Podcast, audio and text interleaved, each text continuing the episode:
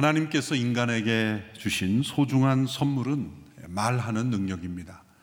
동물들의 세계에도 같은 종류의 동물들끼리 서로 소통하는 능력은 있습니다. 몸짓이나 소리, 냄새, 또 다양한 신호를 통하여 또 그들만의 소통의 능력은 있습니다. 그러나 인간처럼 체계적인 언어를 통해 말하는 능력은 없습니다. 오직 인간만이 말을 통해, 언어를 통해 의사를 소통하고 관계를 형성하고 또 세상을 다스릴 수 있습니다. 그것은 오직 인간만이 하나님의 형상대로 지음받았기 때문입니다. 그리고 그 하나님은 말씀으로 세상을 창조하셨고, 말씀으로 세상을 통치하시는 분이십니다. 인간에게 말하는 능력을 주신 것은 무엇보다도 이 말씀하시는 하나님과 교제하도록 하기 위함입니다. 그러므로 인간의 말에 하나님의 말씀이 담겼을 때 인간은 그 가치와 존귀를 경험하게 되고 또한 하나님께서 맡기신 만물을 다스리는 그러한 사명을 감당할 수 있게 되는 것입니다. 그러나 현재 인간의 말은 하나님의 의도와 목적과 달리 자신의 삶과 이 세상을 혼란케 하고 무너뜨리는 도구가 되었습니다. 죄가 하나님의 소중한 선물인 이 말을 도구로 만들었기 때문입니다. 그래서 말의 세계가 혼란의 세계가 되었습니다. 관계를 축복으로 인도하도록 만들어진 말이 관계를 깨뜨리는 그러한 도구가 되었던 것입니다. 이 말로 인한 혼란에 우리가 너무 익숙해져서 이 말의 깊은 의미를 우리가 다 잊어버리고 살아갑니다. 말이 미치는 영향력이 얼마나 큰지 거의 느끼지 못한 채 살아갑니다. 야고보서를 기록한 목적은 온전한 영적 성숙을 이루도록 돕는 것입니다. 이미 예수 그리스도를 믿고 성령을 받은 유대 그리스도인들이 어떻게 하면 온전한 믿음에 합당한 열매를 맺을 것인가를 권면하는 내용입니다. 앞선 말씀에서 이 고난과 시험 가운데 어떻게 반응하는 것이 온전한 믿음인가를 살펴보았습니다. 또 하나님의 말씀에 어떻게 반응하는 것이 온전한 믿음인가? 행함으로 온전케 되는 믿음이 되어야 한다. 말씀했습니다. 이제 3장에 이르러서는 온전한 믿음은 하나님의 뜻대로 그 혀를 제어한다. 우리의 말, 언어가 하나님의 뜻대로 절제되어야 함을 말씀하고 있습니다. 그래서 온전한 영적 성숙에 나타난 모습은 반드시 이 절제된 혀의 사용, 이 말의 축복을 권면하고 있는 것입니다. 만일 말로 죄를 짓지 않을 수 있다면 분명히 나머지 모든 죄들도 중단하여 온전한 믿음에 이를 수 있을 것이라는 의미입니다. 온전한 믿음은 혀를 제어합니다. 하나님의 뜻에 따라 혀를 제어합니다. 왜 혀를 제어하는 것이 온전한 믿음에 이르는 것이라고 말씀하고 있는 것일까요? 첫째, 혀가 인생의 방향을 결정 짓는 엄청난 영향력을 가지기 때문입니다. 오늘 본문 야고보 3장 2절 후반부의 말씀을 우리 같이 함께 읽겠습니다. 시작. 만일 누가 말에 실수가 없다면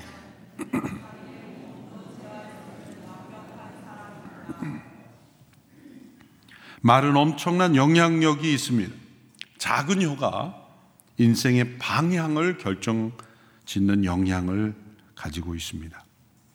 우리가 내뱉는 말은 한마디도 중립적이지 않습니다. 모든 말은 방향이 있습니다. 말은 생명을 주기도 하고 죽음을 초래하기도 합니다. 생명을 향하는 방향이든 죽음을 향하는 방향이든 둘 중 하나입니다. 두 가지 예를 본문 초반에 들고 있습니다.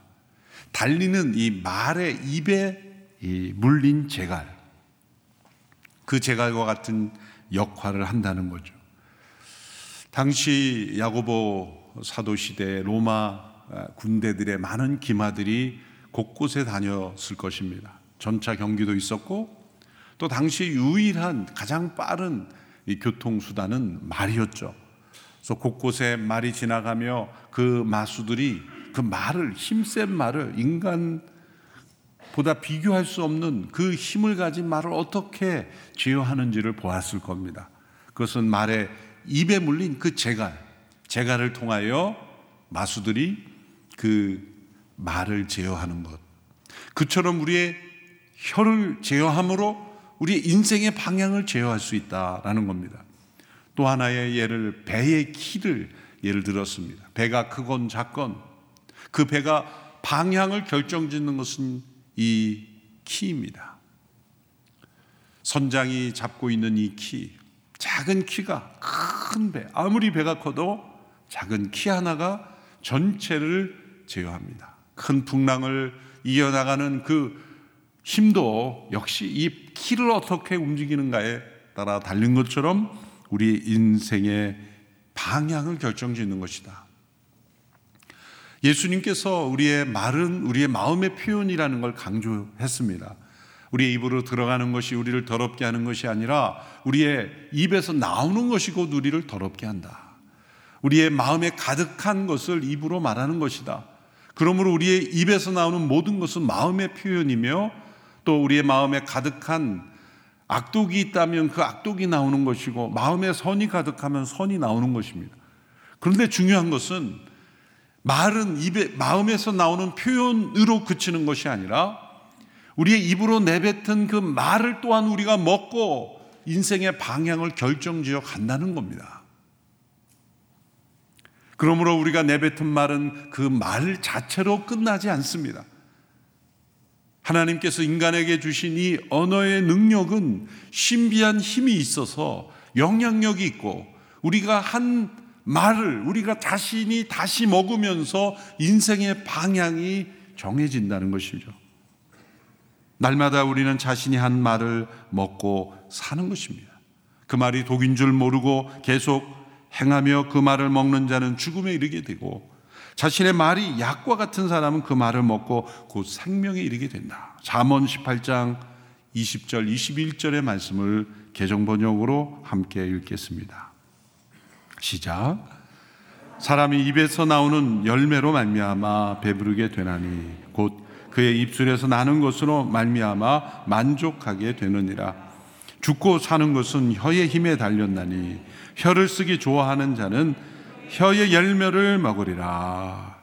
자기 입에서 나오는 이 말이 우리가 먹는 열매가 되어서 죽고 사는 삶을 결정 짓는다는 거죠.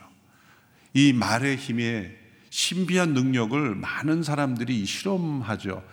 일본 분들이 하는 그 실험에 보면 물을 놓고 물에다가 똑같은 물을 놓고 한 물에 대해서는 축복과 칭찬과 격려의 메시지를 붓고 또 하나의 물은 동일한 물인데 저주와 비판과 부정의 말을 쏟아부었을 때 그 물의 상태도 바뀌더라라는 그런 실험의 글을 읽은 적이 있습니다.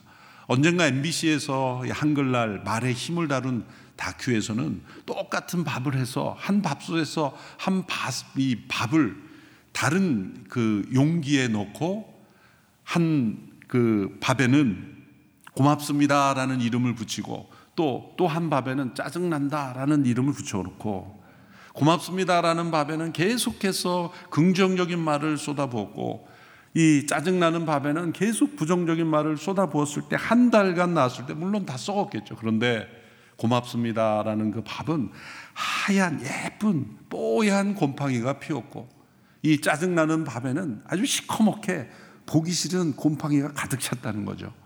한번 여러분 관심 있으면 실험 한번 해보셔서 오늘이 신문에 발표해 주시기 바랍니다. 밥뿐이 아니라 식물은 더더군다나 말할 것도 없겠죠. 뭐 식물을 가지고도 실험한 사람도 있습니다. 그런데 이러한 말을 독이 되기도 하고 약이 되기도 하는 말을 사람에게 퍼붓는다면 얼마나 큰 영향력이 있겠습니까? 어떤 말을 듣고 살아가는가, 또 어떤 말에 귀 기울이는가가 우리의 인생의 방향을 결정짓는 거예요. 이건 만들어진 우스운 이야기지만 이런 이야기가 있습니다. 어느 개구리 떼가 숲을 지나가고 있는데 그중 두 마리가 깊은 구덩이를 보지 못하고 두 마리가 빠져버린 겁니다. 두 마리가 구덩이에 빠져 허우적거리고 있을 때 남은 개구리 떼가 그 구덩이 뒤에 주변에 모여들었습니다. 그 개구리 떼는 그 깊은 구덩이가 얼마나 깊은지를 보고 나서는 두 개구리에게 외쳤습니다. 이제 너희들은 죽은 거나 마찬가지구나. 두 개구리는 그래도 살아보려고 펄쩍펄쩍 계속 뛰었습니다.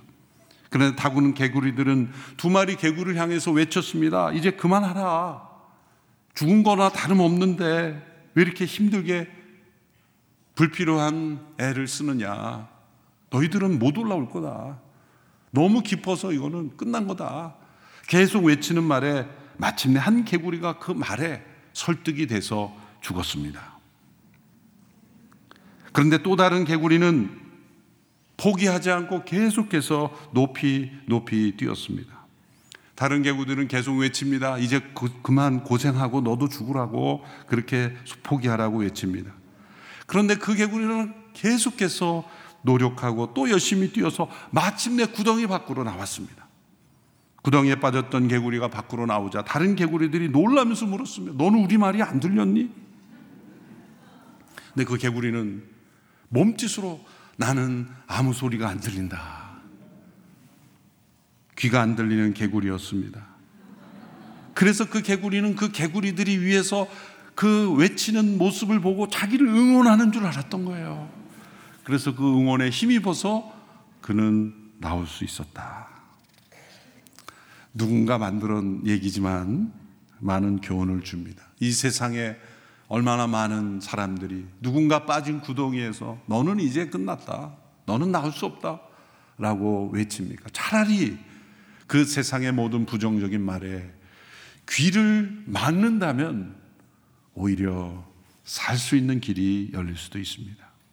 이처럼 우리의 혀의 말이 인생의 방향을 결정짓습니다. 또한 왜 혀를 제어하는 것이 온전한 믿음에 이르는 것이라고 말할 수 있을까요?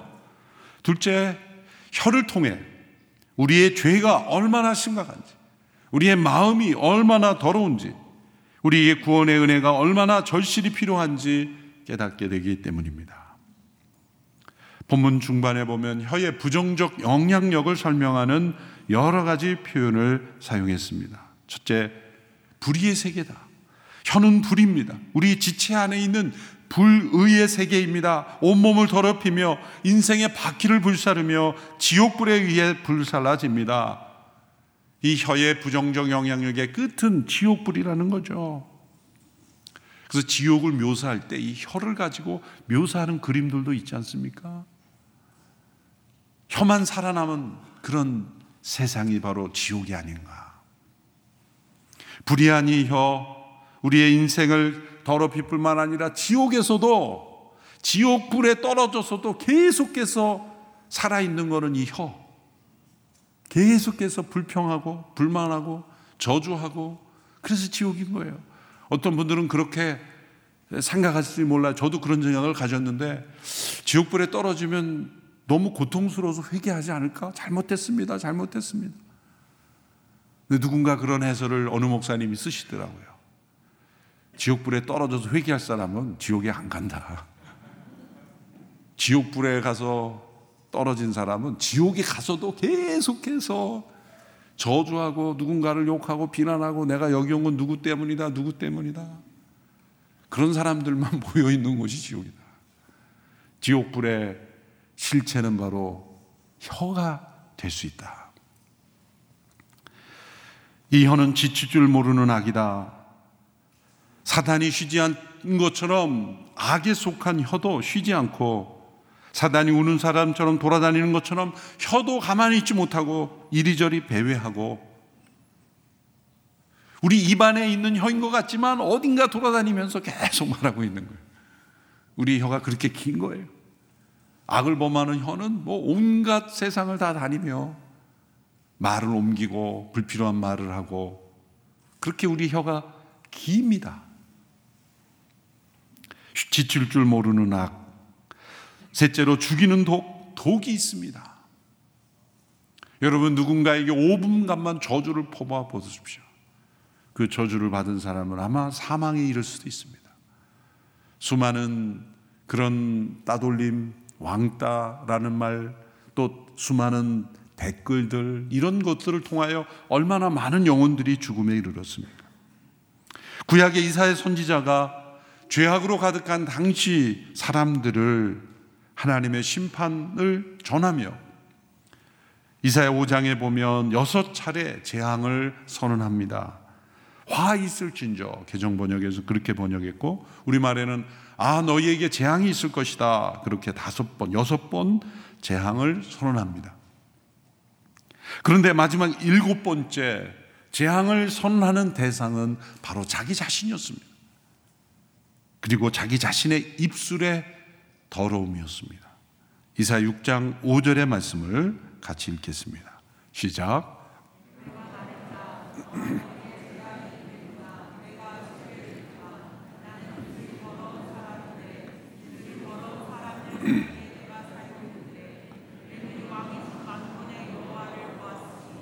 하나님의 말씀의 통로가 된 이사야가 마지막으로 발견한 재앙은 자기 자신의 입술에 더러움에 내려질 재앙이었습니다. 하나님의 보좌 가까이 그 임재를 경험한 사람이었지만 자신의 혀가 더러움을 깨달았습니다. 그때 한 스랍 중 하나가 재단에서 불붙은 숯불을 가지고 이사야의 입에 댐으로 태움으로 그 죄를 사주시는 역사를 보여주었습니다. 6장 7절에 보면 보아라 이것이 내 입술에 닿았으니 내 죄는 사라졌고 내 허물은 덮어졌다. 이사야 입술이 더러운 입술이라면 우리 모두의 입술도 더러운 입술입니다. 이사야의 입술이 숯불에 태워져야 한다면 우리의 입술도 태워져야 합니다. 또한 이사야의 입술의 죄악이 사함을 받을 수 있었다면 우리 모두의 입술의 죄악도 사함 받을 수 있습니다. 이사야가 예언한 고난받은 종으로 오신 예수님, 그분이 십자가의 고통을 받을 때의 모습을 이사야 53장에 자세히 묘사하죠. 그 중에 이사야 53장 7절의 묘사를 보십시오. 우리 같이 읽겠습니다. 시작. 그는 학대를 받고 괴롭힘을 당했지만 입을 열지 않았다. 마치 도살장으로 끌려가는 어린 양처럼 마치 털을 깎이는 잠잠한 어미 양처럼 그는 입을 열지 않았다. 두 번씩이나 예수님이 고난 가운데 입을 열지 않았다는 말씀을 강조하는 이유는 무엇일까요? 너무나 고통스럽기 때문에 입조차 할 수 없다는 뜻이 아니에요.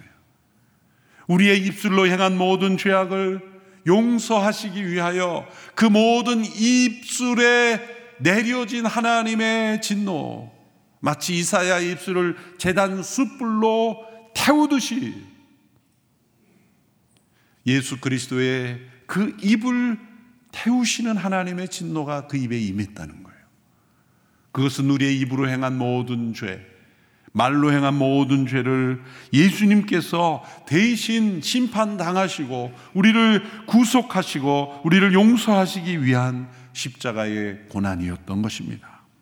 우리가 예수 그리스도의 십자가에서 옛사람이 죽음을 경험할 때 반드시 경험해야 되는 것은 바로 이사야가 경험한 그 입이 태워지는 역사. 예수 그리스도의 십자가로 구속받은 입이라면 성령의 불로 우리의 입이 태워져야 하는 것입니다. 그래서 마틴 로이드 존스 목사님은 참된 그리스도인이 누군가라고 하면 그 입이 닫혔는가를 보라. 그 입이 태워졌는가를 보라. 아직도 옛사람의 흔적이 남아 있는 입이라면 참된 그리스도인이 아니다라는 겁니다. 우리의 입술을 성령님 태워 주십시오. 예수님이 우리의 고난을 대신 담당하심으로 그 입을 열지 아니하였던 그 십자가의 은총을 우리에게 허락해 주십시오. 그것이 온전한 믿음에 이르는 것입니다. 교회가 공동체가 깨어지고 다툼과 분열로 얼룩진 이면에는 무엇이 있을까요?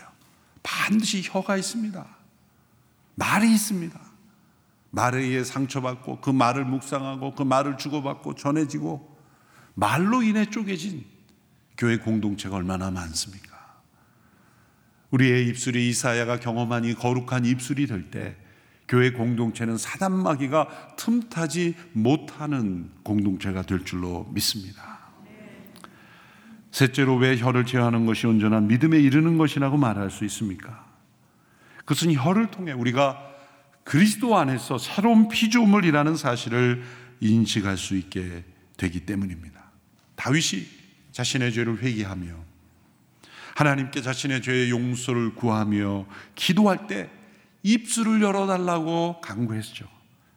시편 57편 14절 15절 말씀 우리 같이 읽겠습니다. 시작.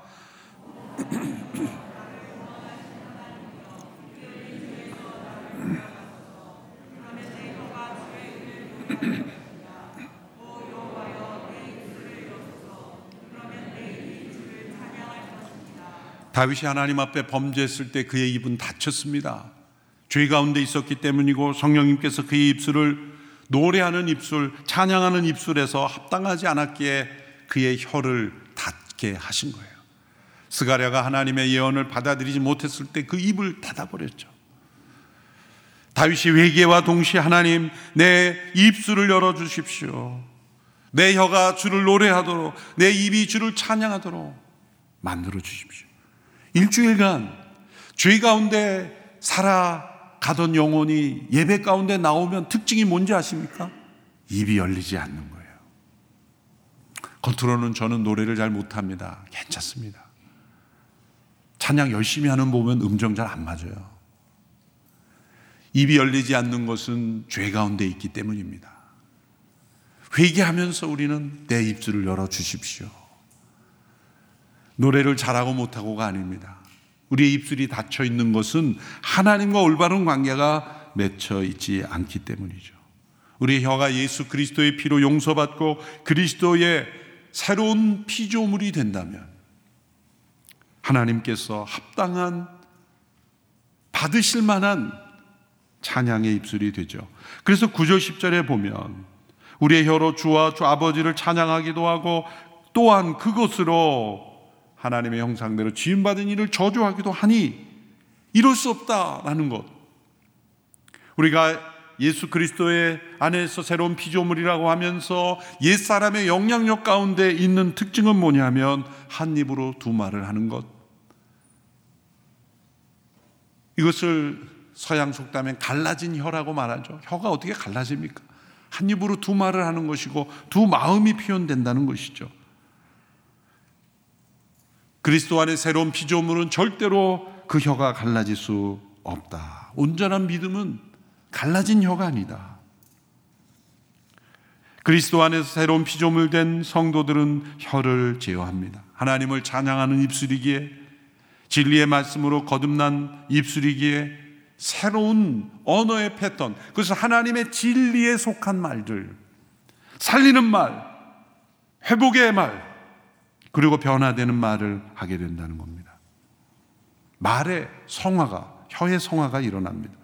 이사야 57장 19절 개정 번역으로 보면 입술의 열매를 창조하시는 하나님이란 표현이 나옵니다. 입술의 열매를 창조하시는 이것은 우리가 말로 드리는 기도가 하나님의 듣기에 합당하다면 들린 대로 이루어진다는 우리의 말의 창조의 능력을 부어 주신다는 거예요. 하나님이 함께 하시지 않아도 인간의 말 자체가 얼마나 힘이 있다는 걸 우리는 잘 압니다. 그런데 하나님의 창조의 능력을 우리의 말에 열매에 부어 주신다면 얼마나 그 말의 능력이 부어지는 것일까요? 낙심과 절망 가운데 있는 영혼을 살리는 말을 하면 그 말대로 영혼이 살아나게 될 것입니다. 우리의 입술의 열매에 창조의 능력을 부어주시는 하나님. 우리의 말이 하나님의 말씀에 합당한 말을 할 때 하나님은 그 혀의 권세를 창조의 도구로 사용하신다는 겁니다. 우리의 언어가 그렇게 하나님의 창조의 도구로 쓰임받게 되기를 원합니다. 다른 영혼을 살리고 세우고 격려하고 용기를 북돋아 주고 그런 혀의 능력을 경험하게 되기를 원합니다. 어느 책에 보니까 미국의 국회에는 가정 위탁 시기를 지난 젊은이들이 고아로잖아. 이제 가정 위탁을 지나 이제 사회로 독립하는 젊은이들을 인턴으로 받아들이는 그런 제도가 있다고 합니다. 한 상원 의원이 한 인턴 젊은이를 채용해서 첫 출근 날이 되었습니다. 의원이 출근해 보니 우편물 이 시를 정리하고 있었어요. 의원이 칭찬했어요. 자넨 참 대단하네. 지금까지 이렇게 우편물 실이 깨끗했던 적이 없는데 자네는 참 일을 잘하네. 몇 분 후에 그 젊은이의 눈을 보니까 눈물을 흘리고 있어요. 의원이 자신이 무슨 말을 잘못했나 염려가 돼서 여보, 여보게 괜찮나? 내가 말을 뭐 잘못했나? 아닙니다, 의원님. 그러면 왜 눈물을 흘리는 것일까? 저는 제 평생 처음으로 잘했다는 칭찬을 받아보았습니다. 한마디의 칭찬이 다른 사람을 살릴 수 있는 것이죠. 예수님께서 성령님을 소개하실 때 사용하신 이름은 파라클레토스. 이것은 우리 말로는 한자로 보혜사 이렇게 번역이 되어 있죠. 늘 보호해주고 은혜를 베풀어 주는 분. 근데 영어 번역은 Comforter, Counselor 이런 말, 위로자, 상담자로 번역을 한 것은 늘 함께 있어 격려해주고 우리를 북돋아 주는 분이라는 거예요. 성령님이 계시는 영혼이라면 그 말이 어떤 말이 나오겠냐 이거죠. 어느 병원의 중환자실에 두 환자가 함께 있었습니다. 두 환자 모두 중환자입니다. 한 환자는 그 병실의 창가에 있는 침대에 있었고 또 하루에 한 시간씩은 상반신을 일으켜서 치료 때문에 상반신을 일으켜야만 해서 이 창가 밖을 바라볼 수 있는 환자였습니다. 또 한 환자는 반대쪽에 있기 때문에 전혀 창문이 없고 누워만 있어야 하기 때문에 바깥 세상을 전혀 알 수 없는 환자였습니다. 하루에 한 번씩 일어나 창밖을 바라보는 환자는 누워있는 환자를 위해서 창밖의 세상에 대하여 말해주기 시작했습니다. 그들은 자신의 삶을 매일매일 몇 시간씩 나누었습니다. 살아온 이야기, 가족 이야기, 일 이야기, 뭐 군대 갔다 온 이야기, 여러 이야기를 나누는데 누워있는 환자가 가장 궁금한 건 이 창밖의 세상이었습니다. 창가에 있는 환자가 설명해 주는 창밖의 세상은 아름다운 호수가 있는 공원의 모습이었습니다. 오리와 백조떼가 물가에서 노늘고 있었고 아름다운 거대한 고목들이 공원 가득해 있었습니다. 가끔 퍼레이드가 열리기도 하고 많은 어린아이들, 젊은 연인들이 거니며 노는 모습들 보였습니다. 매일매일 누워있는 환자는 이 창가의 환자가 설명해주는 바깥 세상에서 무엇, 어떤 일이 일어난지를 바라보며 그런 삶의 소망을 느끼며 삶의 아름다움을 느끼고 있었습니다. 그렇게 몇 주가 지나간 어느 날 아침 창가에 누워있던 환자는 숨을 거둔 채 발견되었습니다. 평화롭게 잠자는 가운데 세상을 떠나게 되었습니다. 얼마 후에 누워있던 환자는 이제 자신이 창가 쪽으로 옮기도록 허락을 받고 자신이 이제 창가 쪽에 누워있는 환자가 되었어요. 그는 창밖이 너무나 궁금했기 때문에 모든 힘을 다해서 한쪽 팔로 이 상체를 지탱하고 간신히 창틀에 목을 대며 바깥 세상을 처음으로 바라볼 수 있게 되었어요. 근데 창밖을 보니 아무것도 없는 벽뿐이었습니다. 간호사에게 물었습니다. 이곳에 누워있던 환자는 벽뿐인 이 벽을 보고 왜 나에게 그렇게 세상을 설명했을까요? 간호사가 대답합니다. 그분은 앞을 보지 못하는 분이었기 때문에 벽조차 보지 못했을 겁니다. 그분은 아마 누워만 있는 당신에게 소망과 용기를 주고 싶었던 것 같습니다. 우리가 아무것도 보이지 않는 그런 어둠 가운데 있을지라도 우리의 믿음의 눈으로 이 세상이 얼마나 가치 있고 하나님의 뜻대로 사는 것이 얼마나 중요한지를 누군가에게 용기와 소망을 주는 그런 도구가 될 수 있게 되기를 바랍니다. 온전한 믿음은 혀를 제어합니다. 하나님의 뜻대로 제어합니다. 우리 혀가 타락한 우리의 악독한 마음을 그저 표출하는 도구가 아니라 하나님을 찬양하며 이웃을 사랑하며 영혼을 살리며 세우는 거룩한 축복의 통로가 되기를 축원합니다. 기도하겠습니다. 살아계신 하나님, 우리의 타락한 언어가 세상의 혼란의 중심이 되었습니다.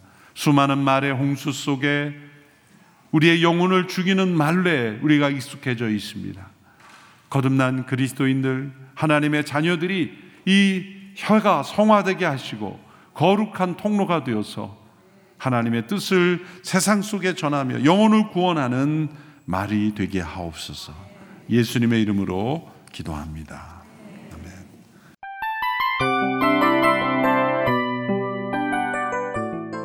이 프로그램은 청취자 여러분의 소중한 후원으로 제작됩니다.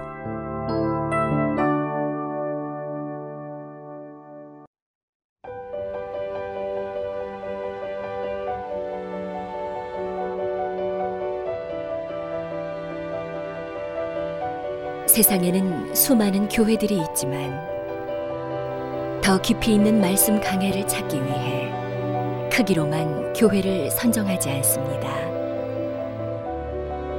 보다 좋은 영적 콘텐츠를 더 많이 나누기 위해 방송비를 받지 않습니다. 1년 365일 복음만 전하고 싶어서 우리는 광고를 하지 않습니다. 온누리의 복음을 땅끝까지